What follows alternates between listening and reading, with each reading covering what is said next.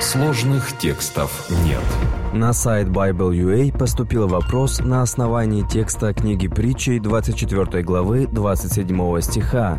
«Соверши дела твои вне дома, окончи их на поле твоем, и потом устрояй и дом твой».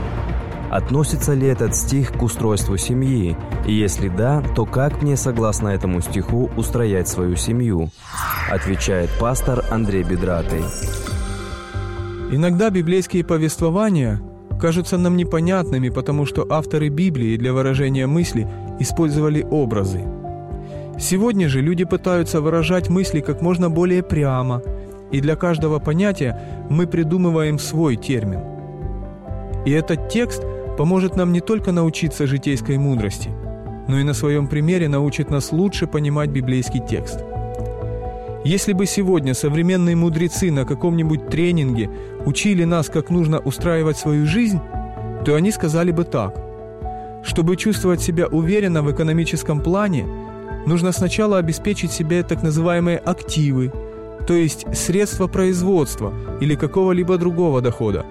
И только после этого, как мы обеспечили себе активы, то есть стабильный доход, можно приобретать так называемые пассивы – а именно покупать те вещи, которые обеспечивают комфорт, но не дают прибыли. Но так мы говорим сегодня.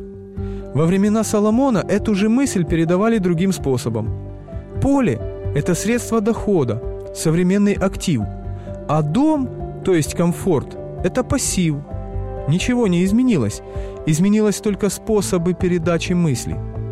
Дословно фразу «устрояй дом свой» можно также перевести и как «создавай семью», но эту мысль Соломона можно применять как в первом, так и во втором случае. Потому что обеспечить стабильный доход для своей будущей семьи в виде хорошего образования или хорошей работы будет мудрым решением.